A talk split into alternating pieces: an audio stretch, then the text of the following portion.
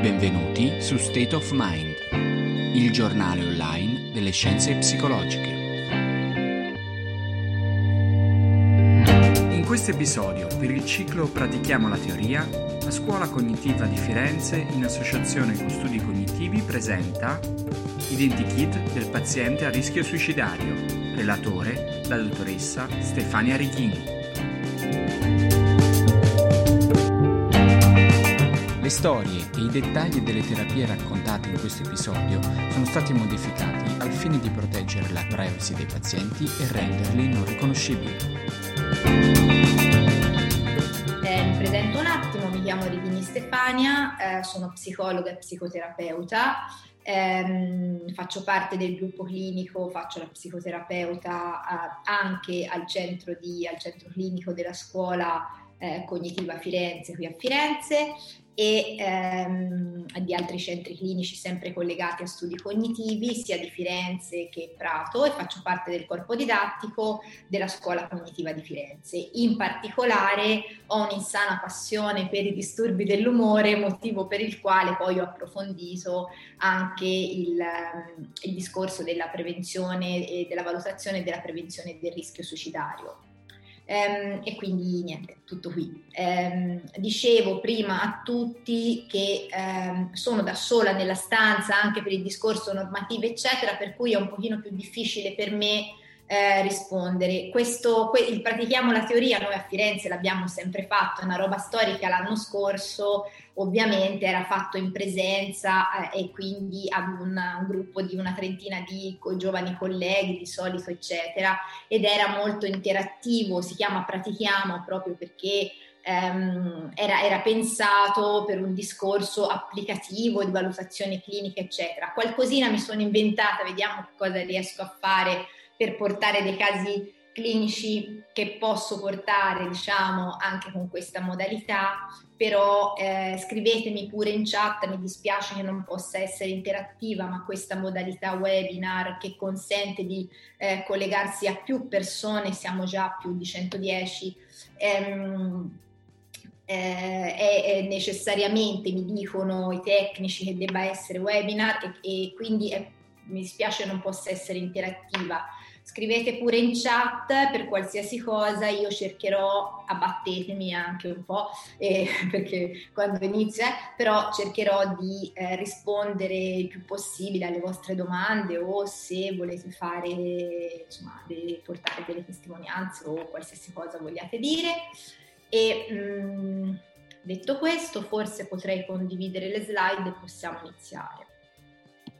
Se riesco a condividere le slide, non è sì, ce posso fare. Ok. Vedete le slide, vero? In questo momento. Chat, chat, chat. Chat, sì, perfetto. Ok. Iniziamo.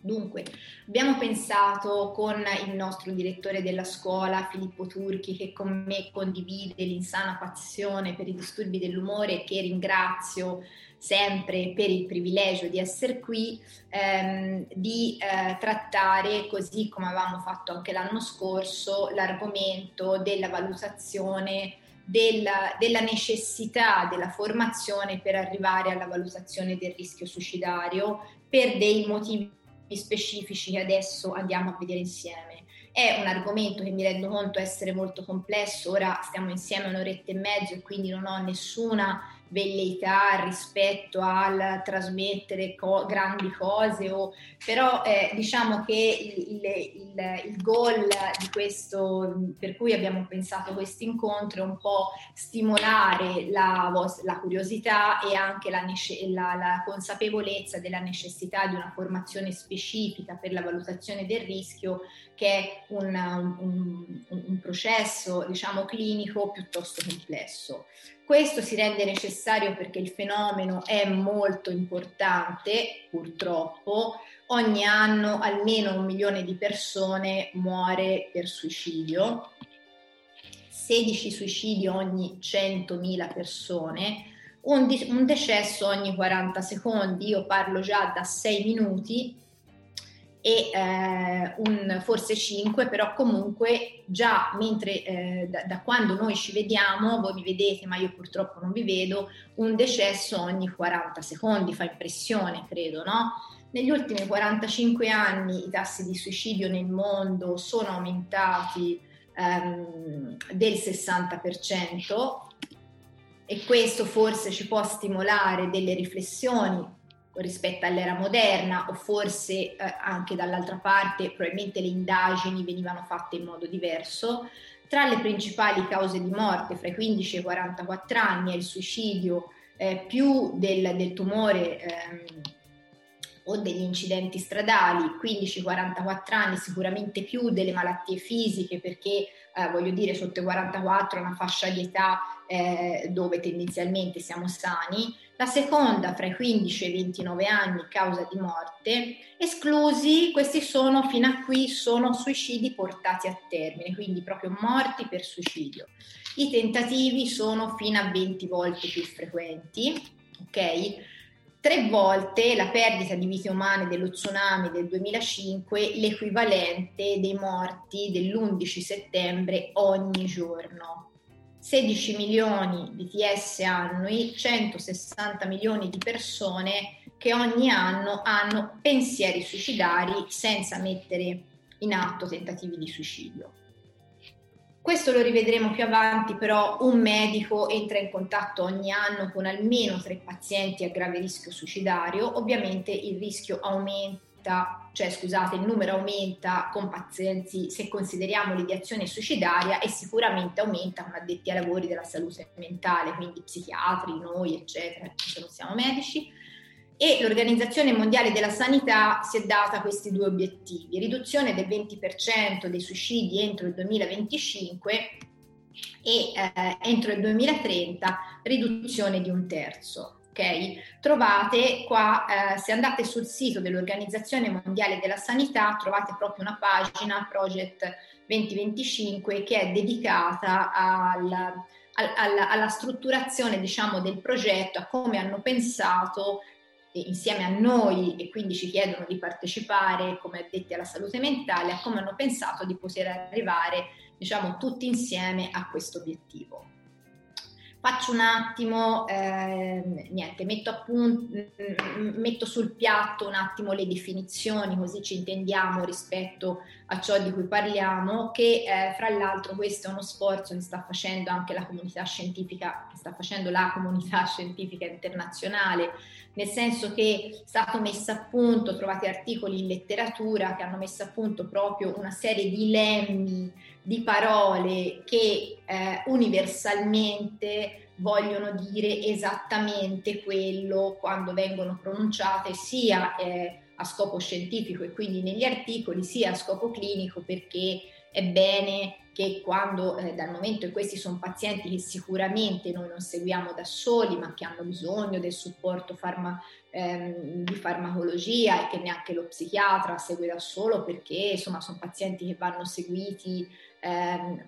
insomma, eh, spesso ed è buona norma mandarli anche in psicoterapia, dalle linee guida internazionali servono tutte e due e, ed è bene che quando telefoniamo ad un altro addetto ai lavori eh, ci intendiamo esattamente su cosa eh, rispetto a ciò cui, eh, a cui facciamo riferimento. Per ideazione suicidaria si intende una cognizione che può, varia- che può, variare rispetto al tempo, può essere un pensiero fugace, può essere ehm, un pensiero fisso, no? può essere eh, e, e, riguarda progetti concreti che riguardano la, la, nostra, la, la morte.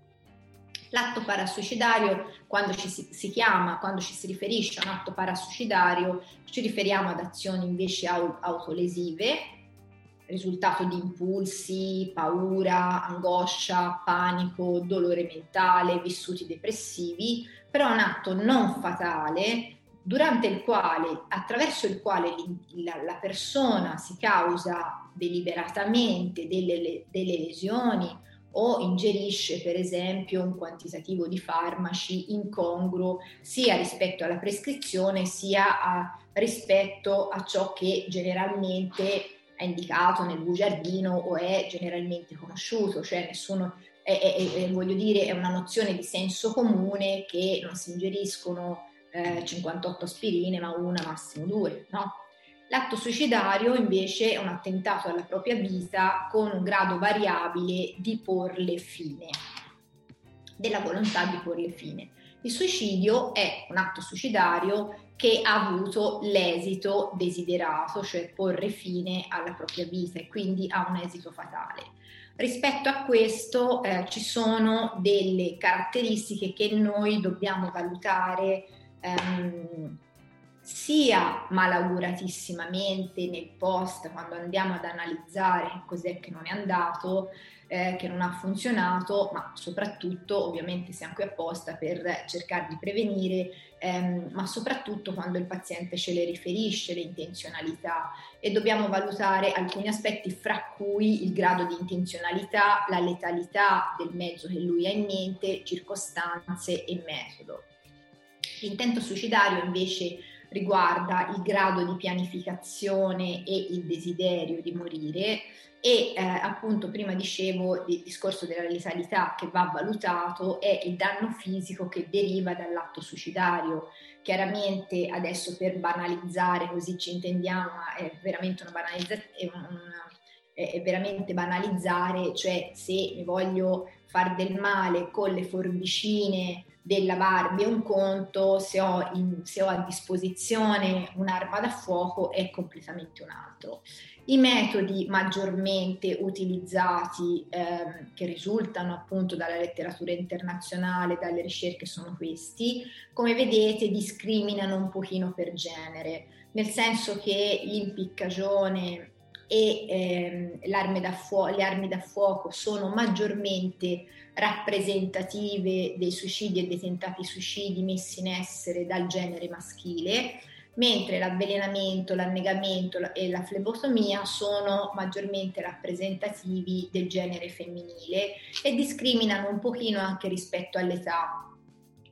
avvelenamento ehm, e flebotomia sono più eh, rappresentativi di giovani adulti piuttosto che di anziani. Come abbiamo visto la scelta quindi è condizionata ovviamente dalla disponibilità del mezzo ma anche da sesso ed età.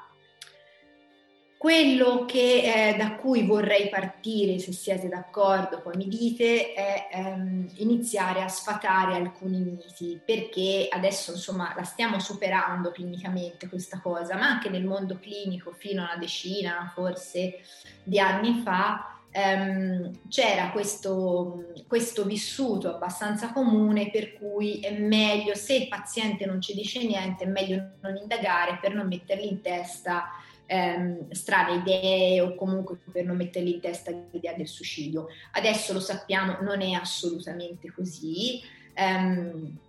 la professoressa Postner, così lo nomino subito cioè, e, e, questa è fatta, la professoressa Postner della, che è responsabile alla Columbia University, scusate torna più indietro, vabbè, che è responsabile alla Columbia University eh, del progetto di prevenzione eh, del rischio suicidario, una delle responsabili, una delle eh, massime esperte mondiali, la Columbia University è il faro mondiale per la prevenzione del suicidio, sono loro insomma che dettano un po' il passo in tutto il mondo, eh, ci diceva appunto l'anno scorso al congresso internazionale di suicidologia del professor Pompili, faro italiano della suicidologia ehm, che eh, è importantissimo e che dobbiamo far di tutto per sfatare questi miti, soprattutto fra di noi addetti ai lavori, perché ehm, non è assolutamente così ed è escluso che noi possiamo indurre, scientificamente escluso che noi possiamo indurre un paziente all'ideazione suicidaria facendo l'accertamento per il rischio suicidario, anzi è il contrario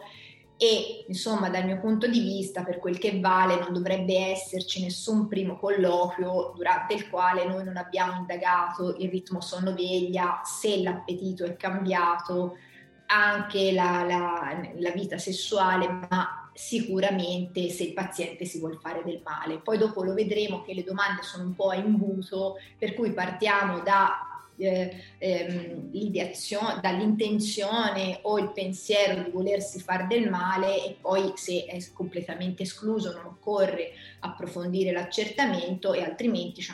sono varie domande di approfondimento che un po' in busto vanno fino alla, all'intenzione, o voglio dire, oggettiva, strutturata ehm,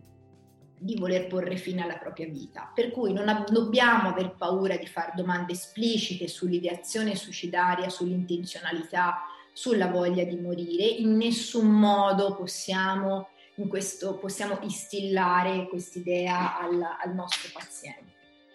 Un'altra cosa che è importante è che non esiste nessun farmaco, a differenza di quanto a volte si è veicolato, ripeto, anche fra gli addetti ai lavori, anche questo lo diceva appunto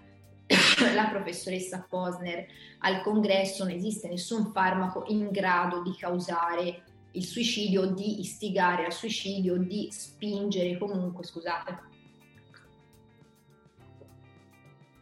o di spingere verso la messa in atto di un gesto del genere. Um, altro mito da sfatare sono che le persone che commettono suicidio raramente ne parlano o mandano dei segnali in questo senso. Non è così ma noi dobbiamo essere bravi, dobbiamo essere formati, dobbiamo avere le competenze per riuscire poi a individuarli e adeguatamente, come dire, considerarli e valutarli questi segnali che ci mandano. E anzi, ehm,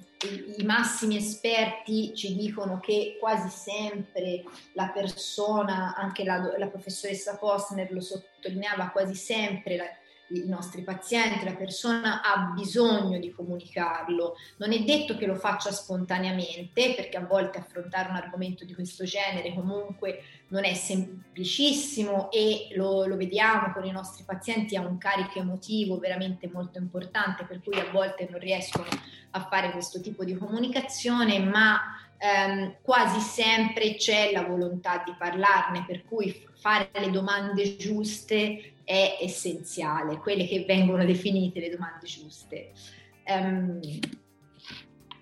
un altro aspetto è eh, esatto, dopo una crisi suicidaria,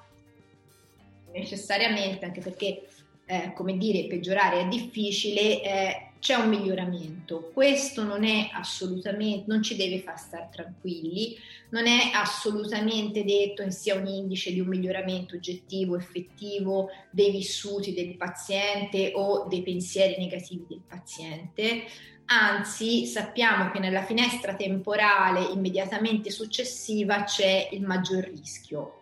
e è un, è un, un po' un abbattimento del rischio eh, nella prima settimana c'è un rischio altissimo, alto ancora nel primo mese, ancora alto nei primi tre mesi e poi via via va ehm, un po' scemando e quindi diminuisce, tanto più ci allontaniamo temporalmente dalla crisi suicidaria, per cui non ci possiamo far fregare in, qualche modo dall'apparente miglioramento che... Mh, mm, dopo lo vediamo anche nel caso un apparente miglioramento che ci può essere dopo la dimissione o dopo eh, una crisi suicidaria che noi siamo riusciti a gestire col paziente. Eh, suicidio inoltre è un atto democratico, anche qui sfatiamo alcuni miti perché qualcuno sostiene, scusate ho fatto qualcosa, colpa mia, scusate Qualcuno sostiene che sia una cosa più, arri- più da ricchi piuttosto che da poveri, eccetera, eccetera, cioè come dire, eh, ultimamente si è, eh, si è, parlato del fatto che eh, nella società moderna appunto eh, i valori si sono persi, eccetera, oppure in altri, in altri, momenti storici si è sostenuto che la povertà spingesse a, ma in realtà l'epidemiologia ci dice che è un atto assolutamente democratico e non è detto, anche questo non è vero, il suicidio non è commesso necessariamente da chi ha una malattia mentale, mm, non è assolutamente detto. Poi è chiaro che ci sono delle psicopatologie particolarmente connesse al rischio suicidario, prima fra tutti ehm, e, e, appunto lo dicevo prima, non è un caso e poi ho approfondito questo aspetto perché in particolare mi occupo di disturbi dell'umore, quindi primo fra tutti il disturbo bipolare e la depressione è fortemente è associata ovviamente alla crisi suicidaria però non è detto che questa avvenga in un soggetto, che una crisi suicidaria debba avvenire necessariamente in un soggetto che soffre di qualche psicopatologia a prescindere. Ultimo, ultimo, dei falsi miti, non dei falsi miti in generale, ma dei falsi miti che, di cui eh, ho, ho dec- ho deciso di portare qui stasera è questo. Suicida non, mm, come dire, non è un atto tanto volontario, ci dice il professor Schneidman, padre fondatore eh, universalmente riconosciuto della eh, suicidologia, non tanto che voleva morire, di, tra- di solito è una scelta fatta nell'impossibilità di tollerare ancora questo dolore mentale che lui chiama psychic, ehm, divenuto ormai insopportabile. E eh, è, proprio, è proprio secondo il prof un tormento della psiche, quindi non un movimento verso la morte, ma una, cioè non una procedura comportamentale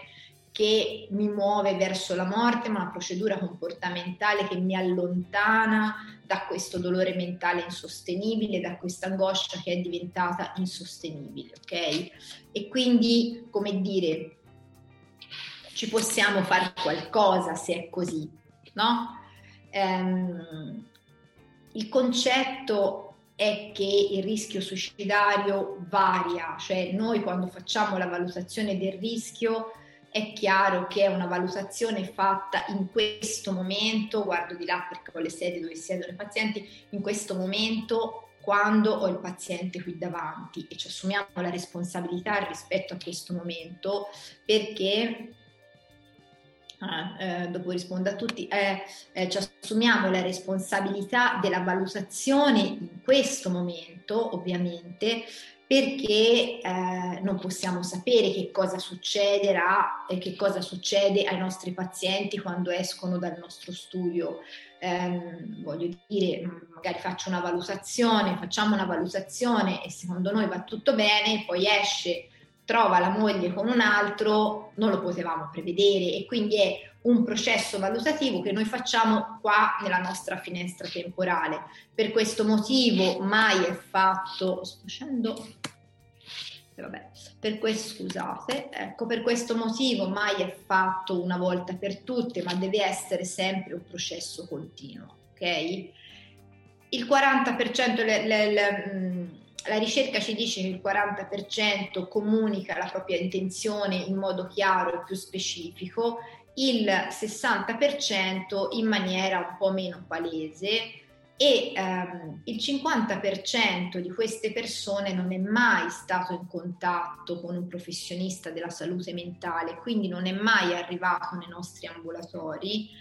ma il 90% è arrivato all'attenzione sanitaria. La professoressa Postner sottolineava come ehm,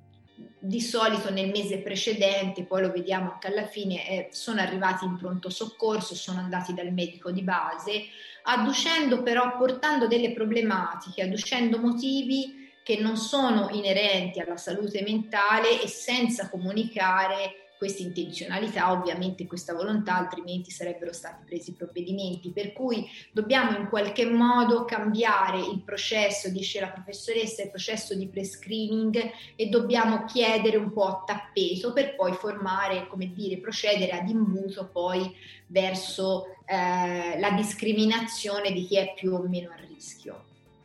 e quindi è fondamentale conoscere il significato dei vari avvertimenti, segni, segnali, avere competenze e abilità nel, nel, gestire eventuali segni, che uno dei quali potrebbe essere stato quello di andare dal medico di base. Per cui eh,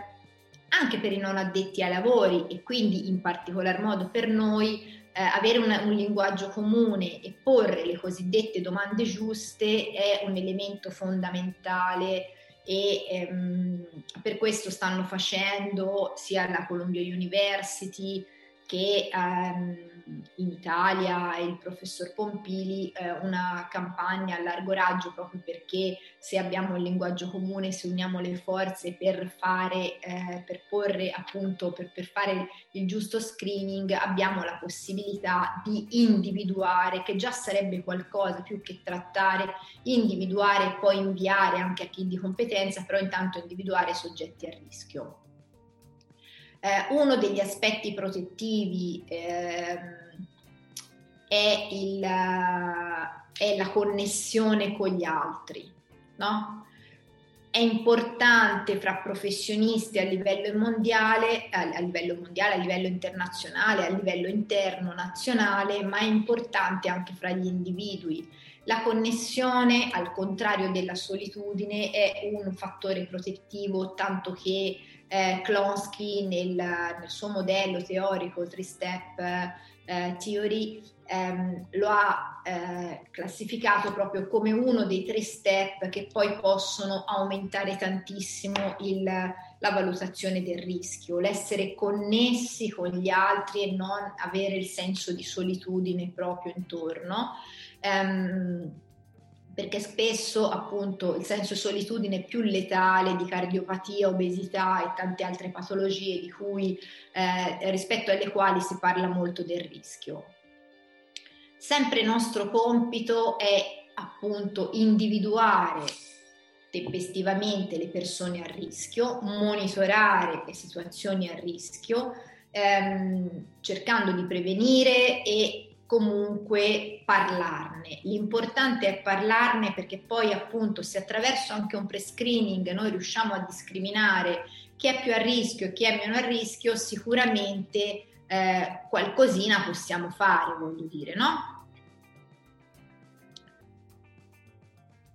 Um, aspetta, non mi ricordo se c'era qualcos'altro, no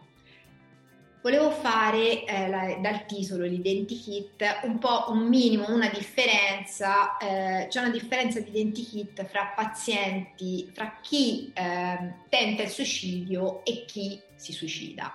no? che sono due cose molto diverse perché c'è di mezzo la vita. Il tipico autore di un tentato suicidio è eh, chi riferisce intenzionalmente di eh, voler porre fine alla propria vita, però, come dire, non riesce nell'intento, ok? Tipicamente è femmina, giovane, di razza caucasica, eh, tipicamente le donne, eh, ma questo non ci deve tranquillizzare eh, se abbiamo di fronte una paziente femmina, però tipicamente le donne usano dei mezzi meno letali, ehm, ehm, il tentatore di suicidio così definito ha più eh, bassa probabilità di eh, portarlo a termine attraverso la morte, più spesso sono overdose, avvelenamenti, tagli. Um, di solito manifesta una volontà di morire che è maggiormente ambivalente. Non possiamo permetterci di correre il rischio di classificarli come suicidi dimostrativi, nel senso che dal mio punto di vista i suicidi dimostrativi a noi non ci devono interessare, cioè non, non devono esistere per noi. Per noi una volontà suicidaria è una volontà suicidaria punto e ci deve preoccupare in modo non allarmato, ci deve occupare sempre indipendentemente dal fatto che noi lo possiamo valutare più o meno dimostrativo, perché purtroppo di suicidi che potevano essere, potevano essere classificati, che a posteriori possono essere effettivamente visti come tentati di suicidi, che forse si potevano classificare come dimostrativi, poi sono andati a termine. Quindi non ci possiamo certo permettere di sottovalutarlo, anche se vediamo chiaramente che rispetto ai tratti di personalità, eccetera, che ci sono degli aspetti dimostrativi, mai sottovalutarli. Um, per, sempre ritornando all'identikit, la persona che mette in atto il tentativo di suicidio, eh, proprio come identikit, può essere caratterizzato da un maggior tratto di impulsività e eh, avere problematiche anche di ansia, eh, dicevamo prima disturbi di personalità, adesso su questi, su questi approfondimenti, no? overdose, taglio, avvelenamento, ehm, impulsività, ci vengono in mente sicuramente delle caratteristiche di personalità, però ripeto questo non ci deve tranquillizzare, mentre il tipico identikit di chi poi porta a termine il suicidio è più facilmente maschio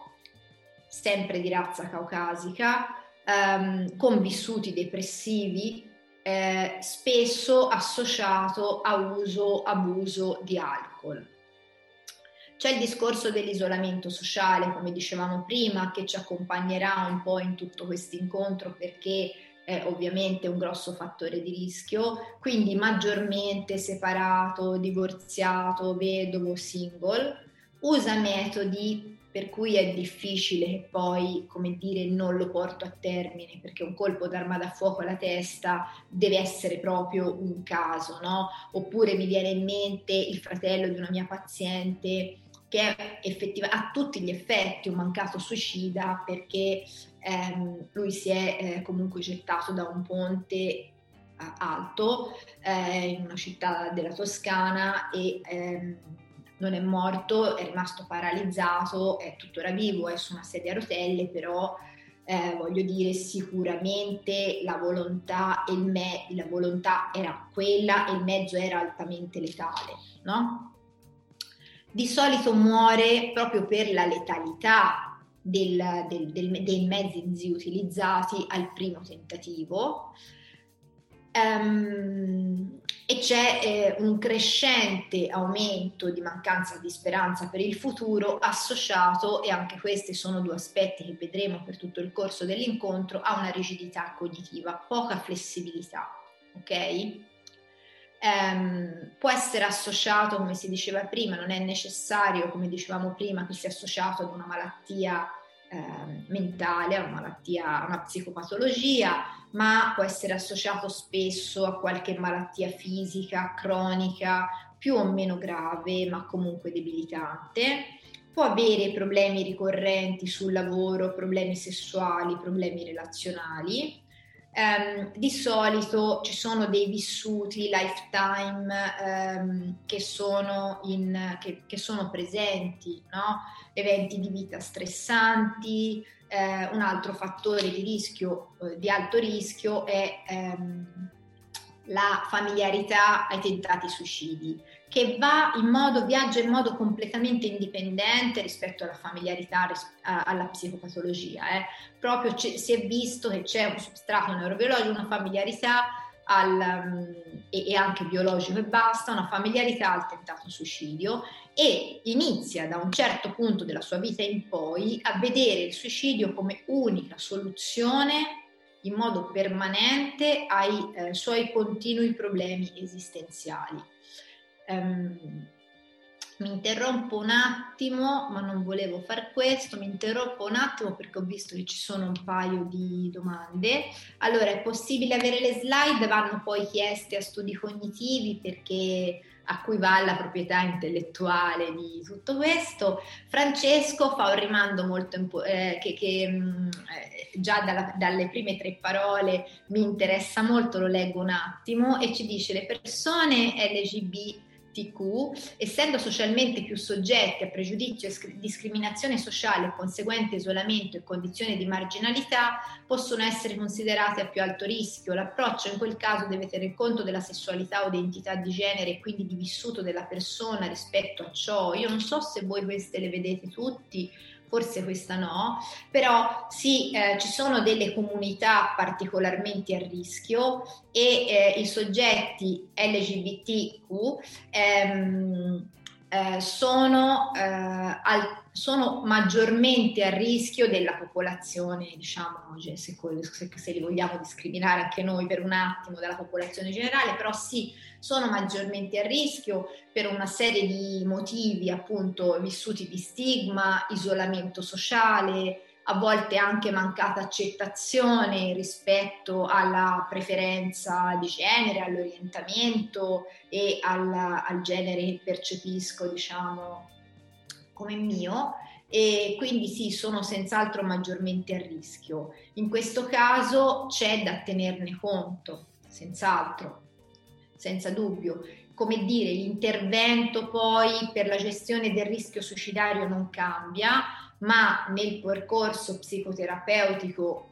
che facciamo successivamente, una volta messo, eh, eh, una volta abbattuto il rischio e quindi messo in salvo il paziente, una volta risolta, ecco, mi veniva la frase, la, la crisi suicidaria, sicuramente ne va tenuto di conto. Spero di averti risposto. E, ehm, come dicevo prima, la valutazione del rischio che noi facciamo è una valutazione di quel momento quando noi abbiamo il nostro paziente davanti, quindi di quell'ora di colloquio. È una valutazione che riguarda quel momento, sì, però per poterla fare non possiamo prescindere da una visione epigenetica del nostro paziente e, tutta, e, e quindi della sua vita dove ovviamente per epigenetico, non so se vi ricordate, tutti noi abbiamo fatto qualche esame in cui c'era la fotina del paesaggio epigenetico di Wellington e eh, in cui c'era una pallina che significava eh, ciascuno di noi nasce con un corredo genetico biologico ok, un temperamento, un corredo biologico, eccetera, e poi, eh, come dire, la nostra traiettoria di sviluppo sì, eh, è qui, nasce così, ma eh, c'era poi una montagnetta con tutte le varie mh,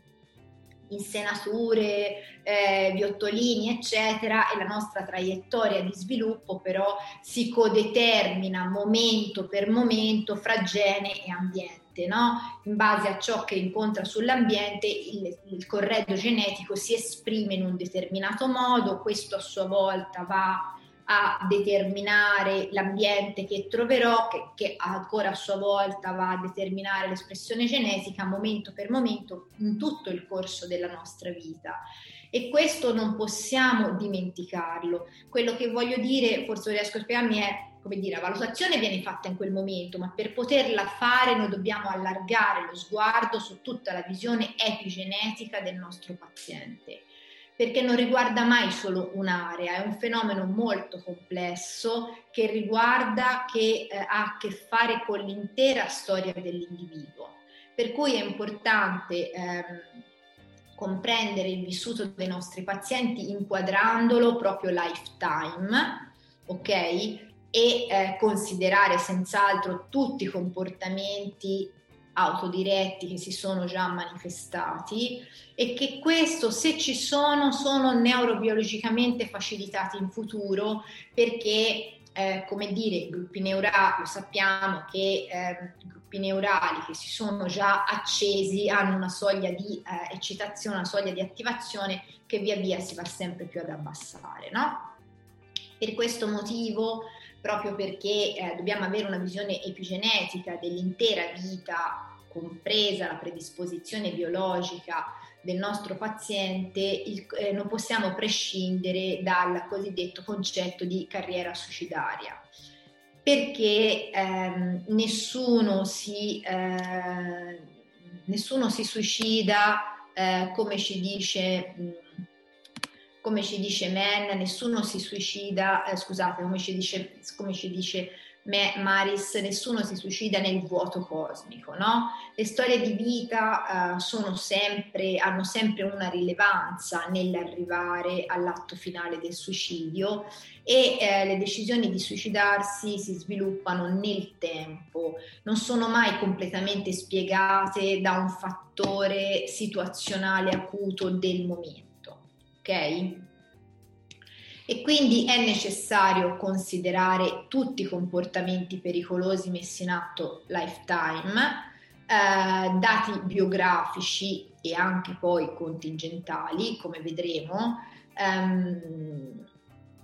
e eh, inquadrarli in modelli teorici, ce ne sono tantissimi, c'è stata un'evoluzione del modello teorico, ovviamente adesso appunto quello epigenetico è quello che maggiormente dobbiamo tenere in considerazione, però inquadrare e concettualizzare la valutazione del rischio in un modello teorico di riferimento che è importantissimo. Non potendo portare, vista la modalità, come dicevo all'inizio, di solito questi incontri vengono fatti presso la nostra scuola a Firenze e quindi c'era una capienza di eh, una trentina di persone. Adesso non ce lo possiamo più permettere perché il Covid non ce lo permette e ovviamente in questa modalità, seppur con tutte le riserve, anonimato eccetera, non potevo portare dei pazienti mh, mm, ambulatoriali, insomma dei pazienti miei, per cui ho pensato però, visto che si chiama Pratichiamo, di mantenere l'aspetto applicativo, anche se mi dispiace farlo solo io, poi ogni tanto mi fermo per per leggere la chat, però ho pensato di portare due pazienti eccellenti per i quali ringrazio e non solo per questi il, il, professor Pompili perché ho preso spunto e sono riportati nel suo bellissimo manuale Pompili e Girardi 2015 che vedete qui eh, citato. Questo è eh, Ernest Hemingway uno scrittore, aspettate, mi fermo un attimo perché ho qualcosa in chat. Autopsie psicologiche. Esatto, spesso ci dice Barbara, ehm, e questa dell'autopsia psicologica è un altro aspetto molto importante, che eh, ah, deve completare, ok? Allora lo leggo dopo, andiamo avanti. Allora, sì, questo è Ernest Hemingway eh, che eh, ha vinto il premio Nobel per la letteratura, è un premio, un premio Pulitzer, era considerato il più grande scrittore del suo tempo, ok? Un soldato molto soldato valoroso, eh, aveva avuto molto successo, era proprietario di una casa di caccia, di un appartamento a New York, yacht, aveva appartamenti riservati nei più belli alberghi del mondo, un matrimonio solido, era sano, aveva una buona rete di amici, era invidiato da molti perché era un uomo ovviamente di successo, di fama internazionale, ma il 2 luglio del 1961 si è puntato un fucile alla testa e si è ucciso. E, eh, ed è stato definito come dire, un suicida di talento e quindi eh, battuto e è un, è un caso di suicidio molto studiato e quindi eh, come dire la domanda era come è potuto succedere L'indagine che noi facciamo nei nostri pazienti riguarda, come dicevo prima, un po' tutta la traiettoria di sviluppo. Il padre di Hemingway era un medico e si suicidò quando lui era ragazzino, mi pare, e, ehm, e, quindi già vediamo come dire familiarità a rischio suicidario e la madre eh, che non era per niente insomma non molto accudente pare, comunque la madre a un certo punto, più tardi, gli mandò come regalo di Natale, eh, mandò ad Hemingway come regalo di Natale la pistola con la quale il padre si era suicidato con un bigliettino che eh, diceva testualmente te l'ho mandata perché ho pensato che ti potesse far piacere avere questo oggetto che già voglio dire rispetto alle relazioni di attaccamento ci dice qualcosa poi sicuramente Hemingway aveva un suo temperamento, un temperamento affettivo di un certo tipo, sappiamo a posteriori che, eh, sappiamo che era affetto da disturbo bipolare, problemi relazionali, rapporti molto burrascosi, esplosivi o al polo opposto molto distaccati, si era sposato quattro volte. Aveva questa,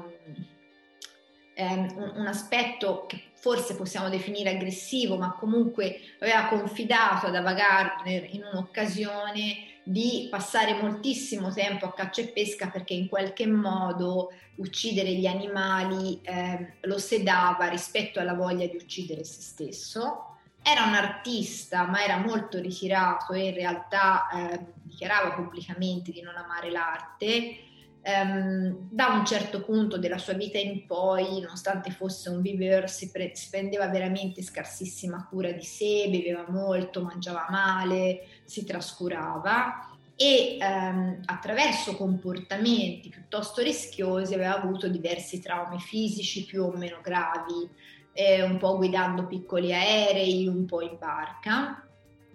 e eh, a un certo punto della sua vita iniziò a parlare di depressione e pensieri suicidari che eh, furono sempre più eh, che erano sempre, che te, permanevano diciamo temporalmente sempre di più, tanto che nel 1960 in un unico anno fu sottoposto a 11 trattamenti di elettroshock ai quali poi ne seguirono altri. A un certo punto non divenne più, eh, non era più in grado di lavorare e lui diceva, aveva sempre detto che scrivere era la sola cosa che lo teneva in vita perché eh, gli faceva sentire che non stava sprecando il tempo a disposizione. Per cui eh, analizzando questi aspetti appunto della storia di vita di Hemingway possiamo, possiamo vedere che c'era un'interazione no, fra traumi pregressi, familiarità al tentato suicidio, tratti di aggressività e irritabilità che spesso, che spesso troviamo come fattori di rischio associati, alte aspirazioni basate però cioè, sui fatti, nel senso che come dire, come scrittore non era malaccio, no? Cioè, eh, eh, effettivamente aveva a, avuto delle performance universalmente riconosciute, eh, incapacità però ad arrivare a compromessi o a flessibilizzarsi su mh, mm, dei fallimenti incontrati per esempio lungo la carriera,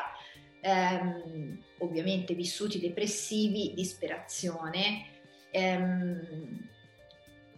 fino anche a caos, confusione mentale e appunto scarsa accettazione rispetto a piccoli insuccessi, rispetto invece ai grandi, eh, se paragonati ai grandi successi, eh, perdite lifetime.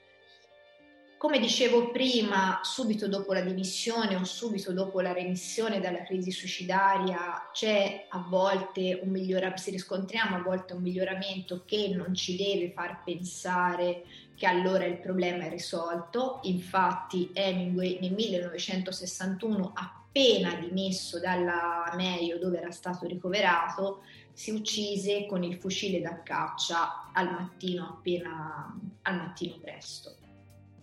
No? Proprio perché proprio perché non lo sappiamo, ma commentava spesso che un uomo può essere distrutto ma non sconfitto. Questo è il discorso della familiarità il padre, come l'abbiamo già detto, il fratello e la sorella, eh, anche loro suicidi, un nipote suicida, una, un figlio affetto anche lui da disturbo bipolare. Per cui vedete, indipendentemente anche dalla patologia, dalla, dalla familiarità rispetto alla, alla, psicopatologia, che sicuramente è la più rappresentata eh, quando si parla di suicidio, eh, comunque c'è un'altissima familiarità al suicidio. Mm? E questo è eh, un corredo biologico ovviamente che non ci deve lasciare indifferenti nel, nella valutazione del rischio. Un'altra paziente eccellente eh, della quale possiamo dire qualcosina è Silvia Plath. Silvia Plath si è suicidata, poetessa molto famosa, si è suicidata a 30 anni aveva perso eh, nell'indagine rispetto alla traiettoria di vita di Silvia Plath, vediamo che aveva perso il padre con, qua, con, il quale aveva una relazione, era piccola e aveva otto anni quando l'ha perso, però aveva una relazione di amore e odio particolarmente eh, insomma eh, burrascosa. Una madre, il padre era professore universitario, un grande professore universitario, madre insegnante con, il, con la quale aveva un pessimo rapporto. Mm, dopo la perdita del padre a otto anni, era comunque una ragazzina che aveva brillato eh, e che aveva dimostrato grandi capacità artistiche. Era una studentessa molto brillante, già vincitrice eh, durante i tempi eh, dell'equivalente delle nostre superiori d'università di importanti cre- cre- eh, premi letterari, però insomma eh, necessariamente da giovane, perché poi è morta a 30 anni, però già da molto giovane aveva crisi suicidarie e aveva subito ospedalizzazioni per questo motivo. Nel 1956 eh, ottiene una borsa di studio a Cambridge e lì incontra Hughes, il, il famoso scrittore, e si sposano. Da lì eh, susseguono poi un sacco di mm, trasferimenti, fanno due figli, nel 62 si separano, i bambini entrambi maschio e femmina vengono affidati a Silvia, la quale si trova in una crisi depressiva, anche lei affetta disturbo bipolare, una crisi de- depressiva aggravata da sola, completamente sola, con una salute non era troppo in forma e gravata dal peso della cura dei bambini e eh, gli studi ci riportano quindi una strutturazione di uno schema di sé eh, inadeguato, indegno, per cui poi i, i,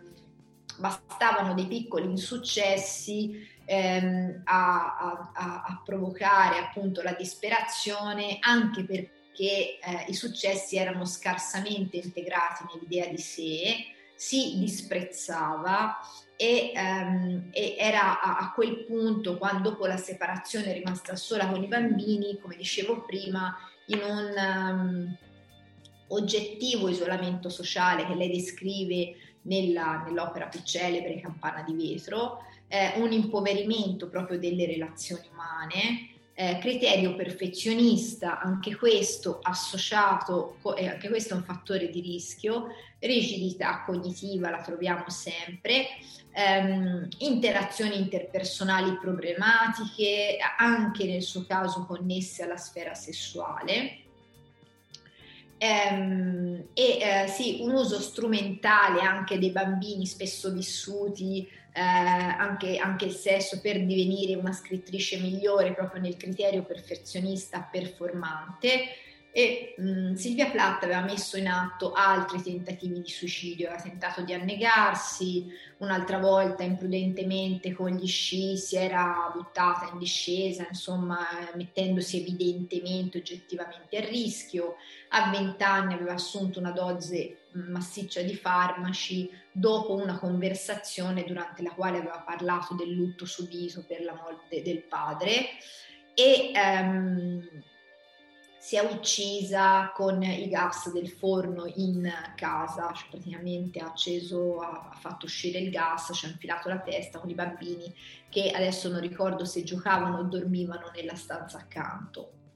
Questo è un estratto di questo bellissimo libro di Palmen, tu l'hai detto, che ripercorre un po' la storia della cosiddetta coppia maledetta della letteratura moderna, Silvia Plath e il marito, eh, dove lei riportava eh, appunto, eh, dove il, il, libro riporta anche alcune frasi proprio di Silvia Plath, due anni e mezzo fa mi sono suicidata ed eccomi qui praticamente nuova e dove ehm, si, un po' si ripercorre e si descrive eh, la, la, vita di, di, Silvia. Infatti, come dicevo prima, una volta aveva tentato di annegarsi come il suo idolo Virginia Woolf, altra scrittrice con grande familiarità al tentativo di suicidio, a sua volta suicida. In questo senso, se vi interessano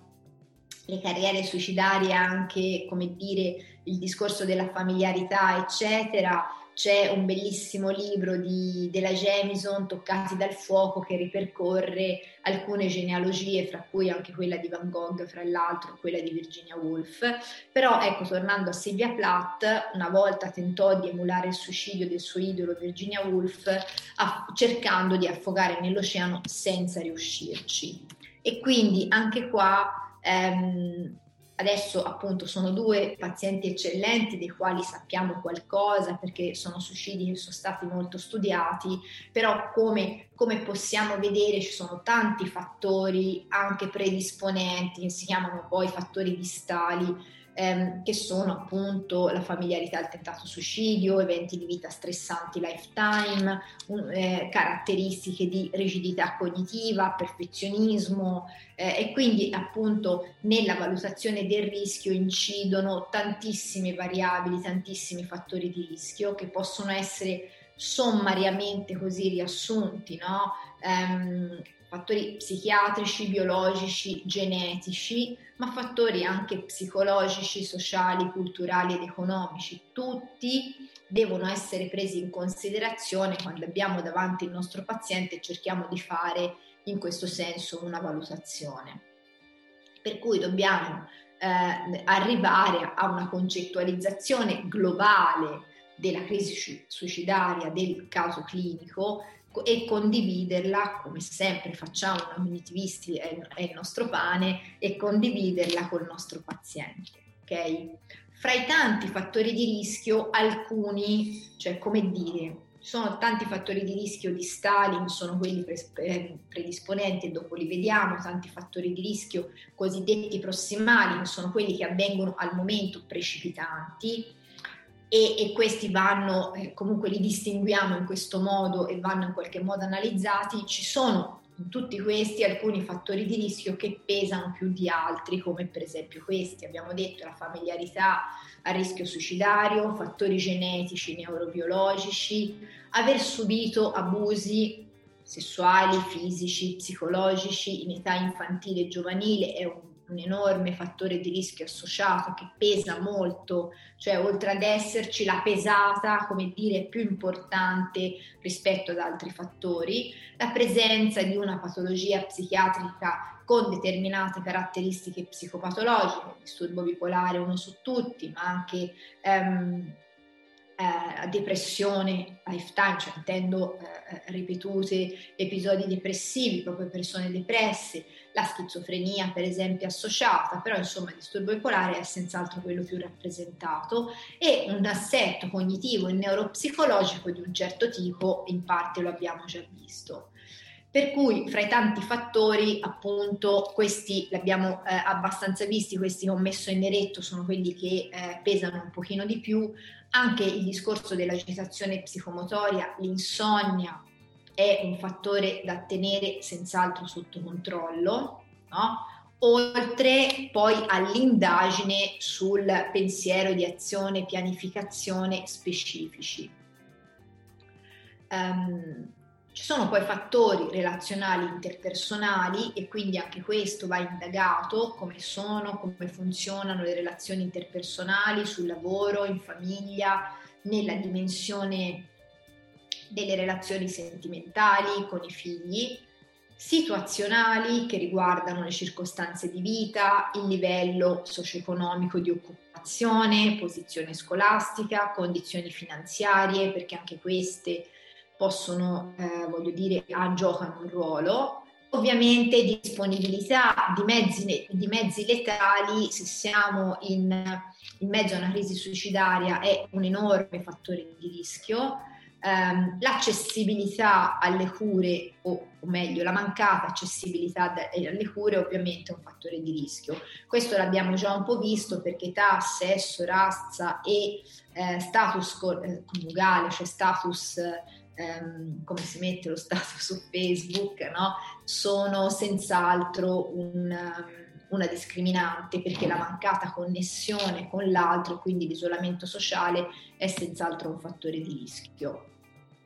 Un altro, un'altra fonte di informazione e formazione molto importante è l'American Association ehm, per la suicidologia che ci rimanda, ehm, ci discrimina segnali che richiedono tipi di intervento diversi, cioè richiede un intervento immediato, la minaccia, eh, il, il fatto che il paziente ci riferisca un intento suicidario, ancor più ovviamente se con piano strutturato e quindi cerca già di organizzarsi per porre fine alla sua vita, ma anche da solo eh, comunque parlare di morte e soprattutto aver già predisposto a iniziare a lasciare degli scritti. Questo, inter- questo richiede da parte nostra un intervento immediato rispetto a Uh, ad esempio, la settimana scorsa uh, abbiamo ospedalizzato una giovane paziente rispetto proprio alla messa in sicurezza um, al massimo grado di intervento per la, messa, per la messa in sicurezza. Ci sono poi dei segnali che richiedono intervento non immediato, nel senso che abbiamo il tempo di eh, lavorare, concordare col nostro paziente e vedere se insieme troviamo una via d'uscita, che eh, sono eh, la mancanza di speranza. La mancanza di speranza è un fattore di rischio che in particolare noi cognitivisti teniamo, eh, che in particolare la ricerca eh, tiene particolarmente in considerazione e che risulta mh, associata ai tentativi di suicidio, soprattutto risulta anche come fattore eh, di rischio che residua, cioè la mancanza, la mancanza di speranza residua anche eh, fra una crisi suicidaria e l'altra o fra un episodio depressivo e l'altro e, se, e quindi in e si è visto che laddove residua è maggiormente associata al tentato suicidio. Rabbia, desiderio di vendetta, attività rischiose fatte anche impulsivamente, una sensazione di essere in trappola, appunto come si diceva prima, parafrasando il professor Snyder, ehm, come dire, non vedere altra via d'uscita, un aumento dell'utilizzo di sostanze e alcol, ehm, un inizio di isolamento sociale, prendere distanze da amici, dalla società, senso di, di, agitazione, cambiamenti repentini nel ritmo sonno-veglia, quindi insonnia ma anche personia, cambiamenti repentini nel tono dell'umore e quando eh, uno dei nostri de, degli interventi che facciamo no, è cercare insieme al paziente delle buone ragioni per vivere, per cui anche qui scarso senso della vita percepita, ma non riusciamo a trovare, il paziente non riesce a trovare delle ragioni per non farlo. Questi in assenza dei primi tre ci danno un pochino più il tempo per l'intervento, ovviamente intervento nostro, nostro intendo come psicoterapeuti, ma associato primariamente alla farmacoterapia, cioè prima vai dallo psichiatra, ci facciamo mettere una bella terapia e poi parliamo. Come dicevamo all'inizio, attenzione anche, poi mi fermo e leggiamo se c'è qualche, qualcosa scritto in chat, eh, comunicazioni verbali più o meno dirette, ok? Ovviamente la definizione di un, di un piano, a volte lutti recenti importanti possono portare a un vissuto di, molto importante, disperazione e mancata speranza, disoccupazione, diagnosi importanti recentemente ricevute, eh, magari croniche o eh, particolarmente pesanti, debilitanti, eccetera. Eh, questi li abbiamo già visti, eventi di vita avversi, dimissioni ospedaliere, anche questo è un fattore di rischio. Um, c'è un discorso di eh, sicuramente le festività quando non stiamo bene, lo vediamo nella, nei, nei nostri ambulatori, Natale non è mai eh, questo periodo in cui i nostri pazienti che non stanno bene vivono questo spirito natalizio. C'è un discorso sicuramente dove impatta il, il, il criterio biologico di stagionalità. Maggio è il mese maggiormente rappresentativo, ma anche novembre non è un mese che ci piace particolarmente. Di solito il giorno della settimana, anche qui maggiormente rappresentativo, forse per la fatica anche di affrontare una nuova settimana, è proprio il lunedì. Um, nella pesata per valutare il fattore di rischio, eh, per fortuna ci sono anche eh, diversi fattori protettivi da tenere in considerazione. Ovviamente come la disponibilità di mezzi letali è un fattore di rischio molto importante, un accesso limitato agli, agli stessi ovviamente è protettivo e quindi va organizzato noi eh, attivamente Voglio dire, eh, se un paziente ha in mente e ce, lo, e, e ce ne parla di mettere da parte un certo quantitativo di farmaci, dobbiamo organizzarci in modo che possa avere il più limitato possibile accesso ai farmaci stessi, no? Avere dei figli è sicuramente un fattore protettivo, avere un senso di responsabilità nei confronti della famiglia la fede è un fattore protettivo, soddisfazione, stabilità socio-economica ovviamente sul polo opposto rispetto a, dis- a disoccupazione e difficoltà economiche, supporto sociale a differenza dell'isolamento sociale, buon accesso alle cure, con noi una buona alleanza terapeutica e quindi la possibilità, sentirsi al sicuro nella possibilità di poterci comunicare eh, l'intento, l'ideazione, anche solo il pensiero e di poterne parlare ovviamente può fare la differenza sul serio. ehm, capacità di problem solving e la, la flessibilità, abbiamo parlato finora di rigidità cognitiva. È chiaro che, eh, come dire, ci mette, questo ci mette un carico perché eh, la valutazione del rischio,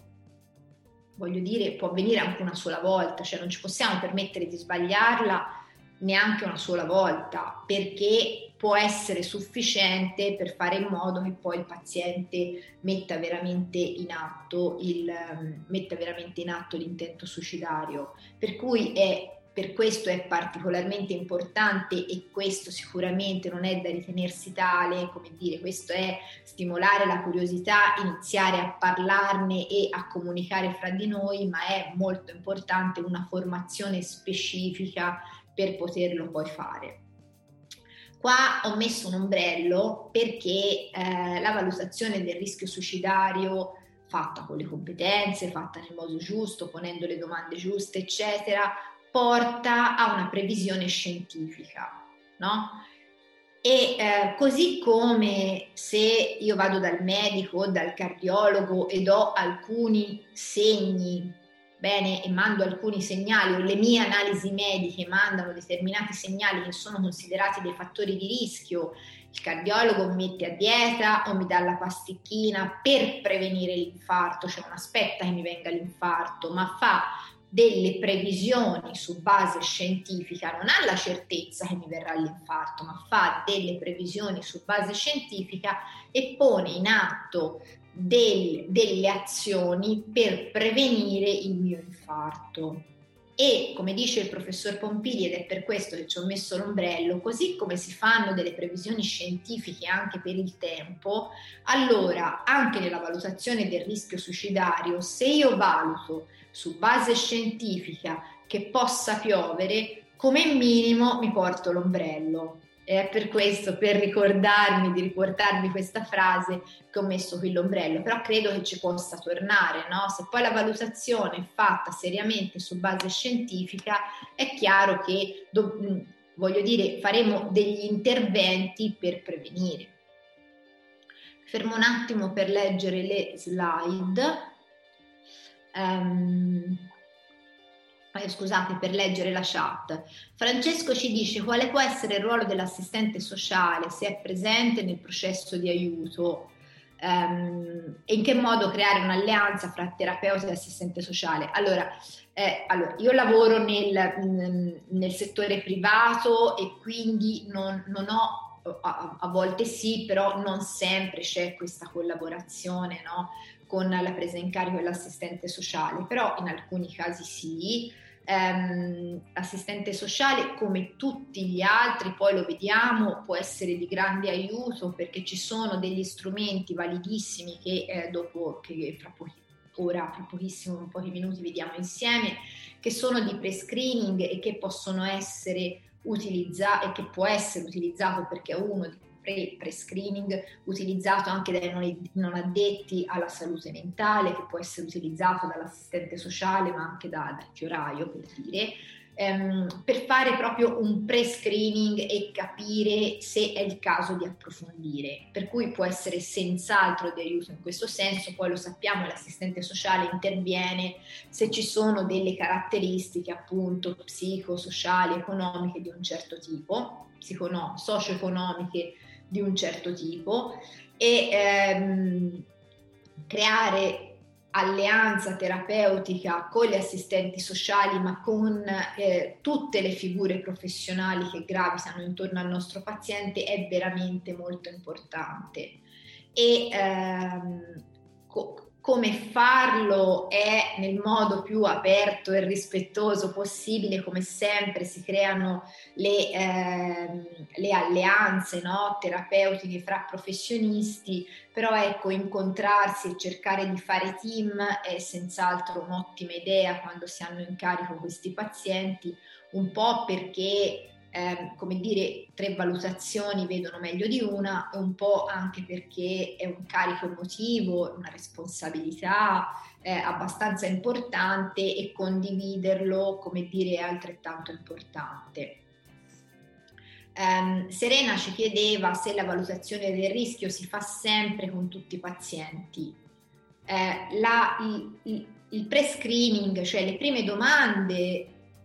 io, io direi di sì, perché um, sarebbe come dire un'interpretazione o una mancanza, eh, eh, sicuramente una cattiva pratica non chiedere nemmeno, perché eh, e voglio dire, è vero che il rischio suicidario è maggiormente associato ad alcune psicopatologie, però se non chiediamo non possiamo sapere, cioè da nessuna parte è scritto state tranquilli che le persone con l'attacco di panico non si possono suicidare, anzi fra l'altro il contrario. Per cui sì, eh, la valutazione del rischio si fa sempre con tutti i pazienti, possibilmente subito, eh, non è detto che debba prendere del tempo, nel senso che ora le vediamo, come dicevo prima, le domande sono un po' ad imbuto, se non c'è il margine, se non c'è per fortuna la necessità di continuare ad approfondire, non occorre approfondire, quindi ci fermiamo ad una o due domande perché se no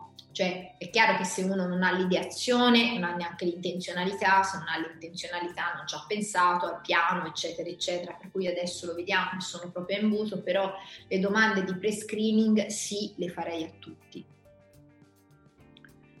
Eh, se non c'è altro andiamo avanti. Ok. Um, insieme alla, insieme alla, valutazione di tutti questi eh, fattori di rischio e quindi insieme alla valutazione clinica ehm, è buona norma, ci possiamo far, far aiutare da strumenti standardizzati per la valutazione, cioè no o o e e ok? Cioè, nel senso la nostra osservazione clinica, il fatto che noi ne parliamo con il paziente, che indaghiamo, che approfondiamo, che stiamo lì con lui e condividiamo con lui è estremamente importante e non può essere, come dire, vicariato dalla somministrazione di due strumenti standardizzati e però nemmeno viceversa.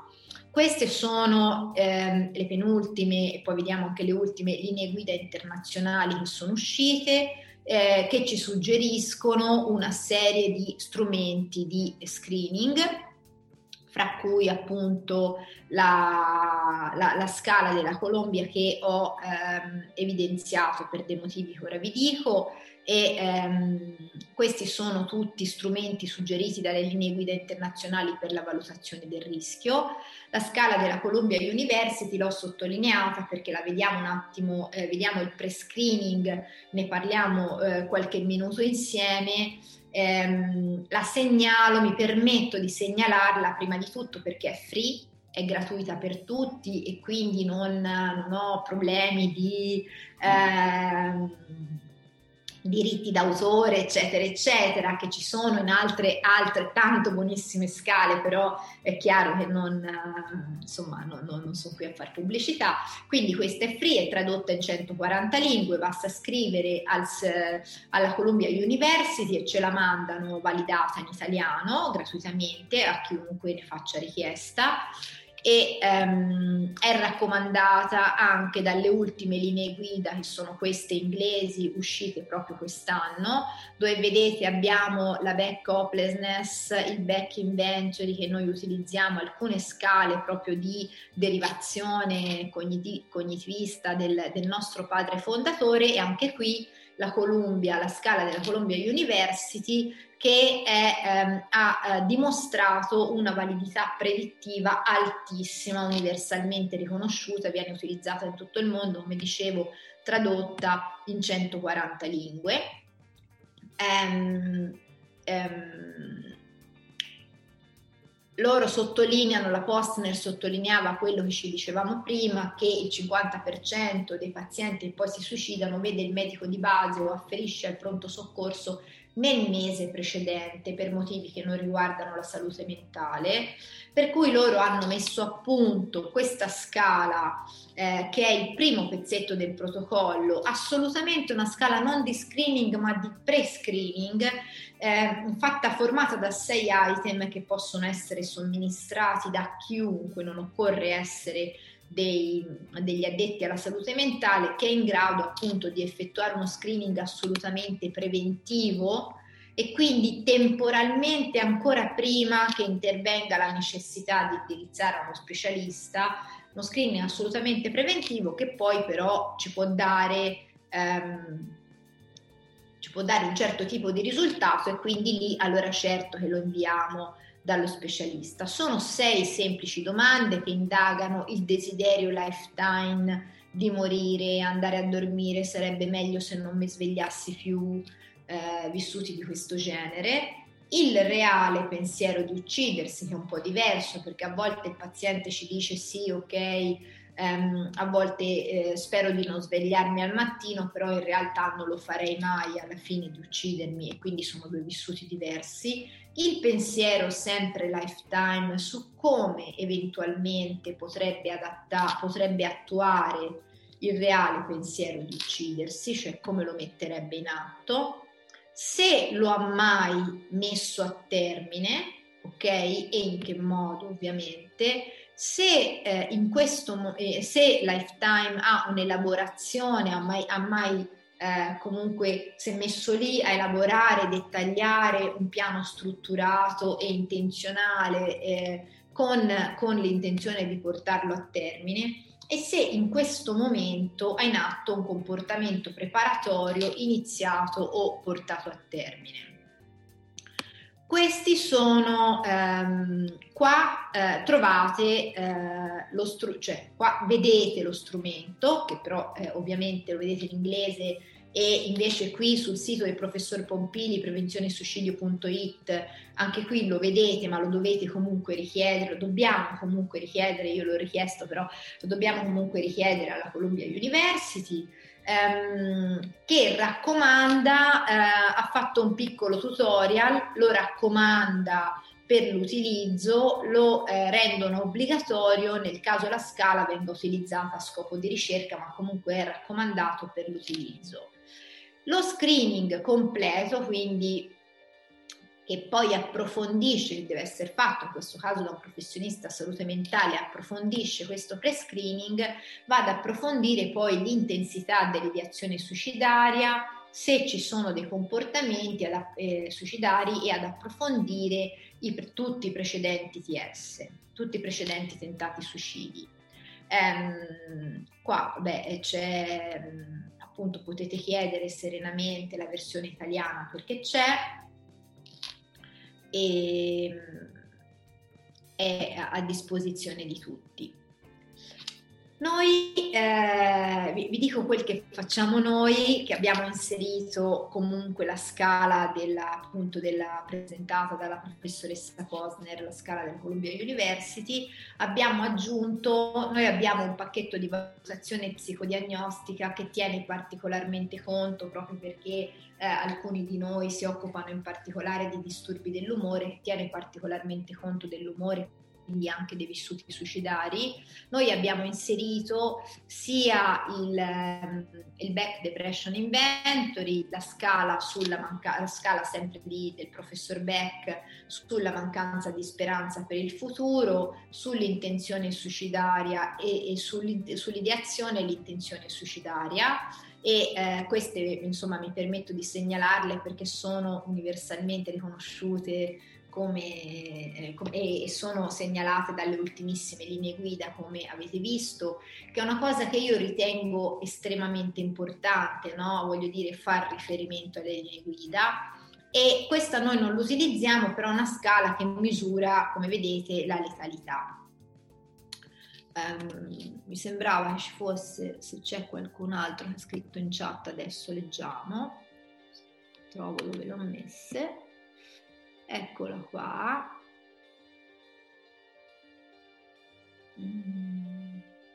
Allora, Valentina diceva sono interessata ad avere informazioni sulla valutazione del rischio suicidario in pazienti adolescenti. Sì, eh, anche, anche, Valentina può scrivere alla Columbia University perché di, la stessa scala di valutazione è stata standardizzata e tradotta in moltissime lingue, forse non proprio 140, ma in italiano sì, eh, anche sugli adolescenti. Quindi poi Valentina, mi permetto, non ci conosciamo, mi permetto di darti tu eh, da colleghe, immagino, puoi senz'altro eh, richiederla e ti danno anzi tutta la batteria di screening e non solo il pre-screening di sei domande, lo, te lo inviano, mandi una mail e loro se lo inviano free.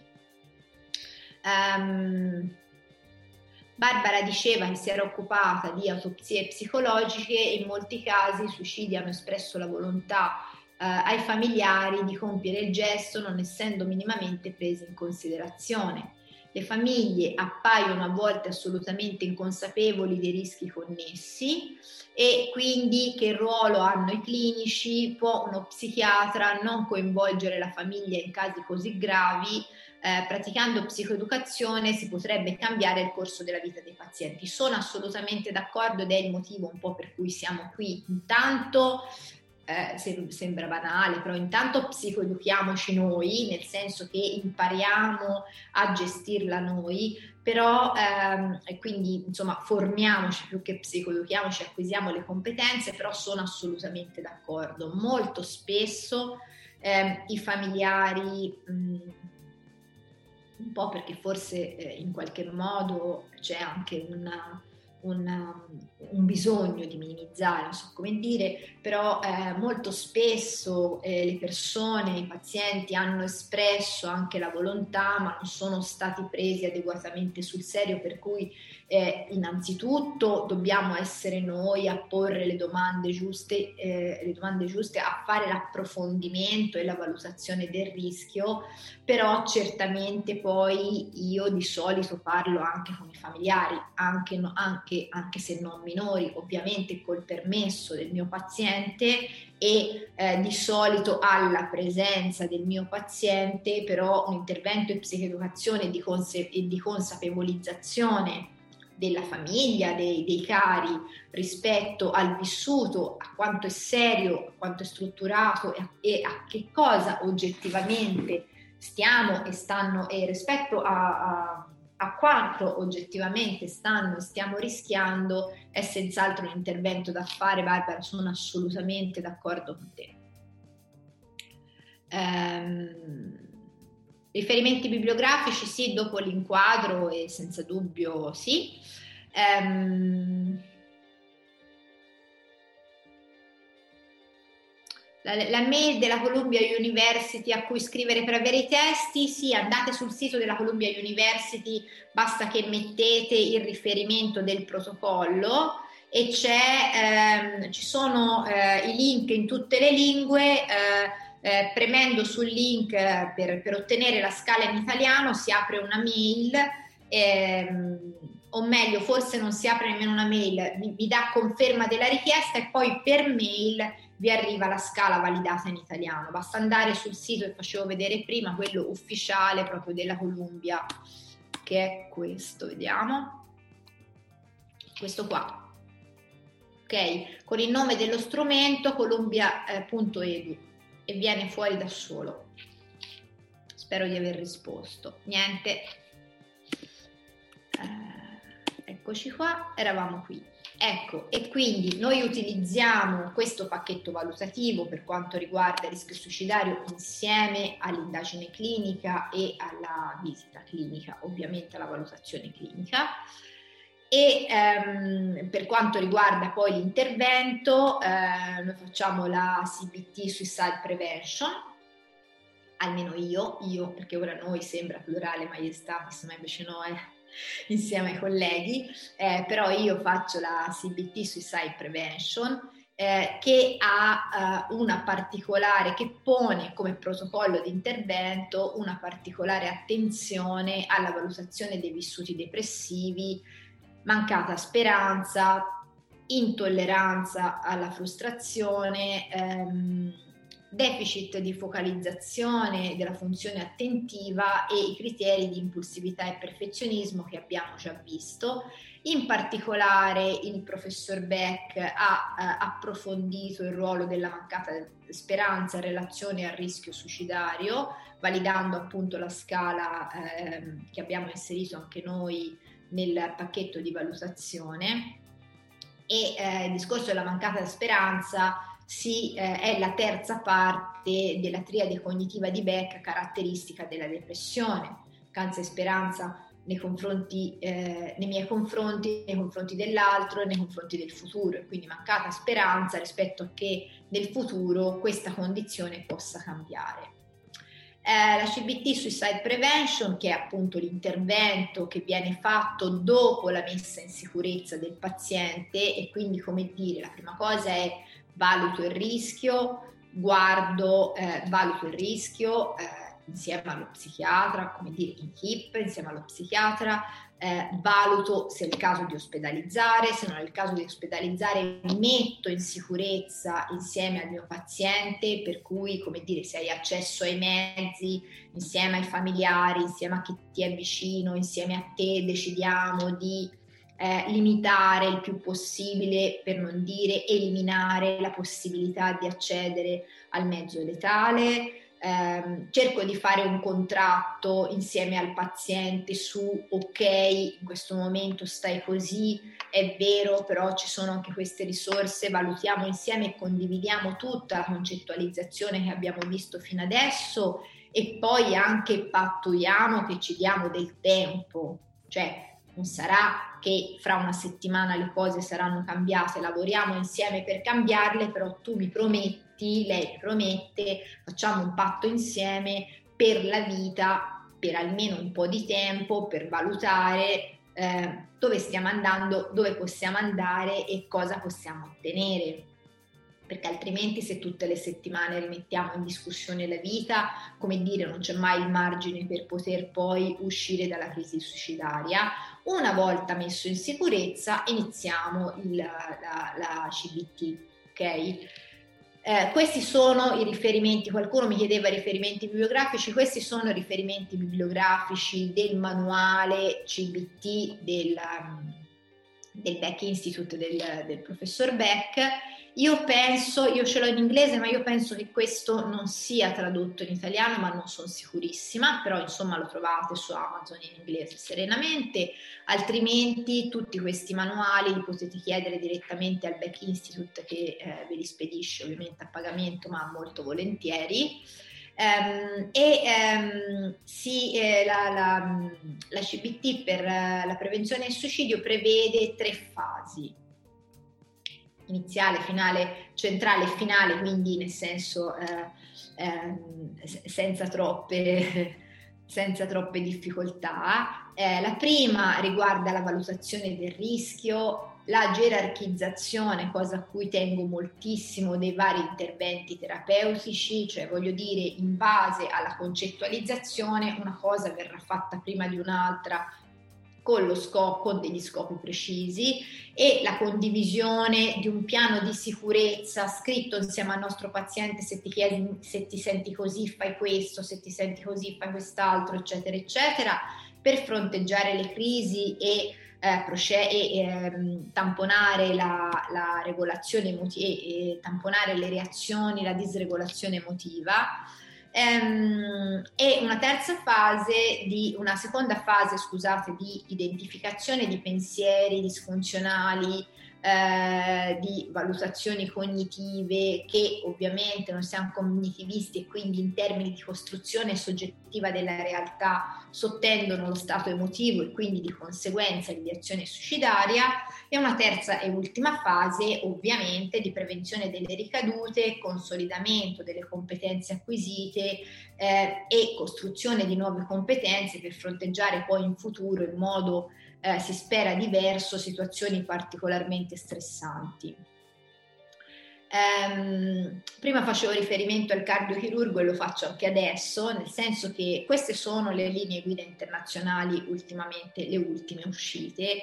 E io non so voi, ma io se fossi sotto i ferri eh, di un cardiochirurgo, io vorrei che lui utilizzasse assolutamente la procedura chirurgica prima linea terapeutica eh, per, mh, mm, eh, per, operarmi eh, indicata per quella cosa lì di cui soffro io e non una a caso o la terza consigliata o la quinta consigliata, vorrei proprio quella dalle linee guida internazionali e credo che noi dovremmo fare altrettanto. Per cui riguardo all'intervento in psicoterapia, queste sono le ultime linee guida internazionali. CBT, uh, for Suicide Prevention, prima linea terapeutica, è utile anche la mindfulness, ma MBCT, ma solo in combinazione con la CPT, cioè non si fa per prevenire il suicidio, in combinazione, si è dimostrata molto utile per ridurre ehm, i gesti autolesivi, la DBT di Marshallinian, ehm, meno come dire, meno rappresentative rispetto alle linee guida internazionali, cioè non più prima linea, la terapia familiare e questo eh, l'ho riportato perché è l'ultimo step delle linee guida internazionali, l'ho riportato per, per, eh, per completezza, però ecco il, l'autoaiuto quando il rischio è alto lascerei veramente perdere. Um, e quindi credo che si... Che abbiamo sufficientemente condiviso il fatto che comunque si tratta di un procedimento, eh, di, un procedimento di, di, una, mm, di, un compito che abbiamo abbastanza complesso e multisfaccettato. Queste sono le indicazioni del professor Pompili per, eh, per come stare o non stare di fronte ai nostri pazienti, ovviamente ascolto empatico. Um,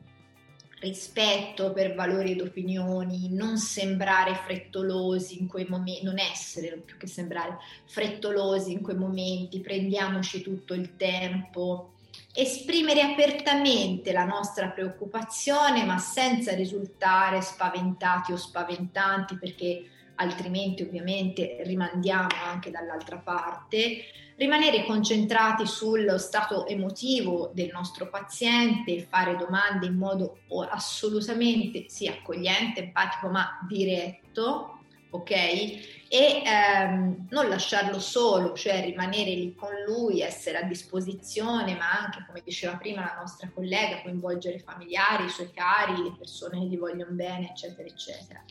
Ovviamente a volte per nostra paura, però mai ignorare o liquidare il problema, mai spaventarsi, preoccuparci, occuparsi, preoccuparsi, ma non spaventarsi, dobbiamo essere contenitivi, mai essere sfidanti o sottovalutare, cerchiamo di non interromperli quando ci stanno dicendo determinate cose perché è molto faticoso, impegnativo emotivamente anche per, no, anche per per loro e eh, cerchiamo di evitare insomma l'interrogatorio.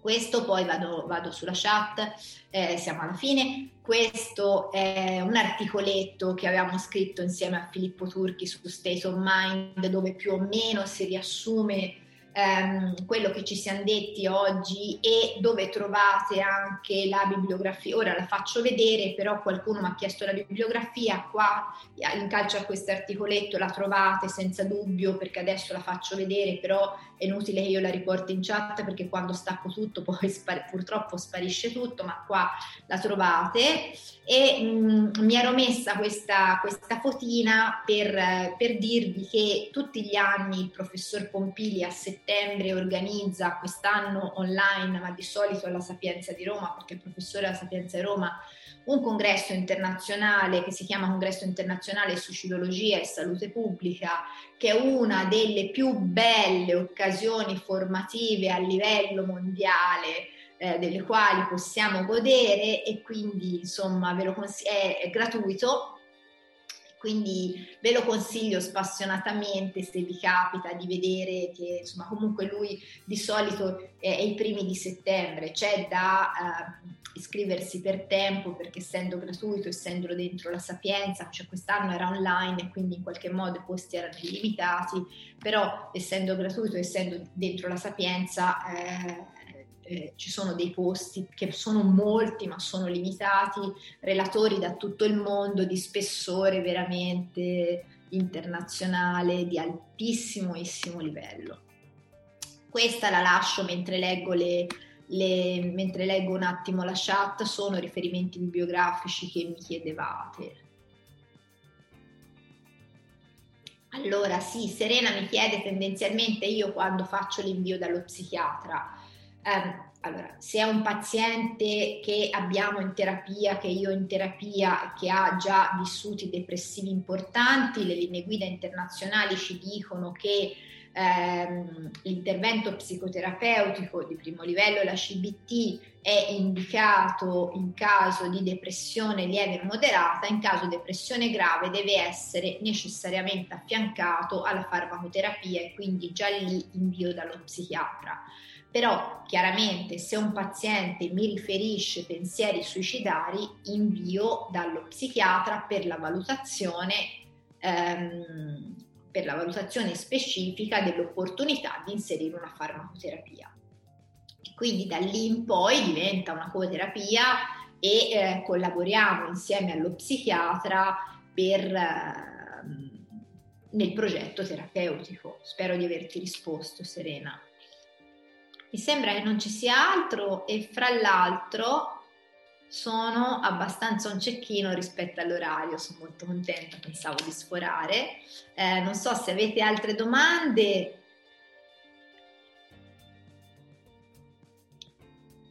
Ditemi voi.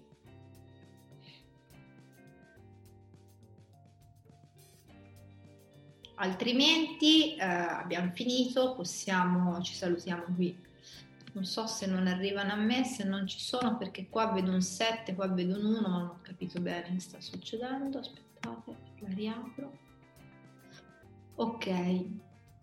Quindi si invia dallo psichiatra se il paziente ci riferisce di azione suicidaria. Sì, certo, lo inviamo dallo psichiatra e eh, contemporaneamente sta da noi in terapia, cioè non è che o oh, oh, facciamo tutte e due lo inviamo dallo psichiatra che gli mette la farmacoterapia e noi comunque gli diamo appuntamento per non lo lasciamo solo allora ciaone dallo psichiatra, contemporaneamente gli diamo appuntamento e lo teniamo in terapia anche noi e quindi sarà una coterapia da lì in poi. Eh? Se ci riferisce di azione suicidaria, certo, senz'altro, però ripeto, se anche prima del, dell'intervenire dell'ideazione suicidaria c'è una depressione di grado grave, le linee guida internazionali ci dicono che eh, è buona norma tenere il paziente in coterapia, ma inviarlo anche allo psichiatra per far mettere una farmacoterapia.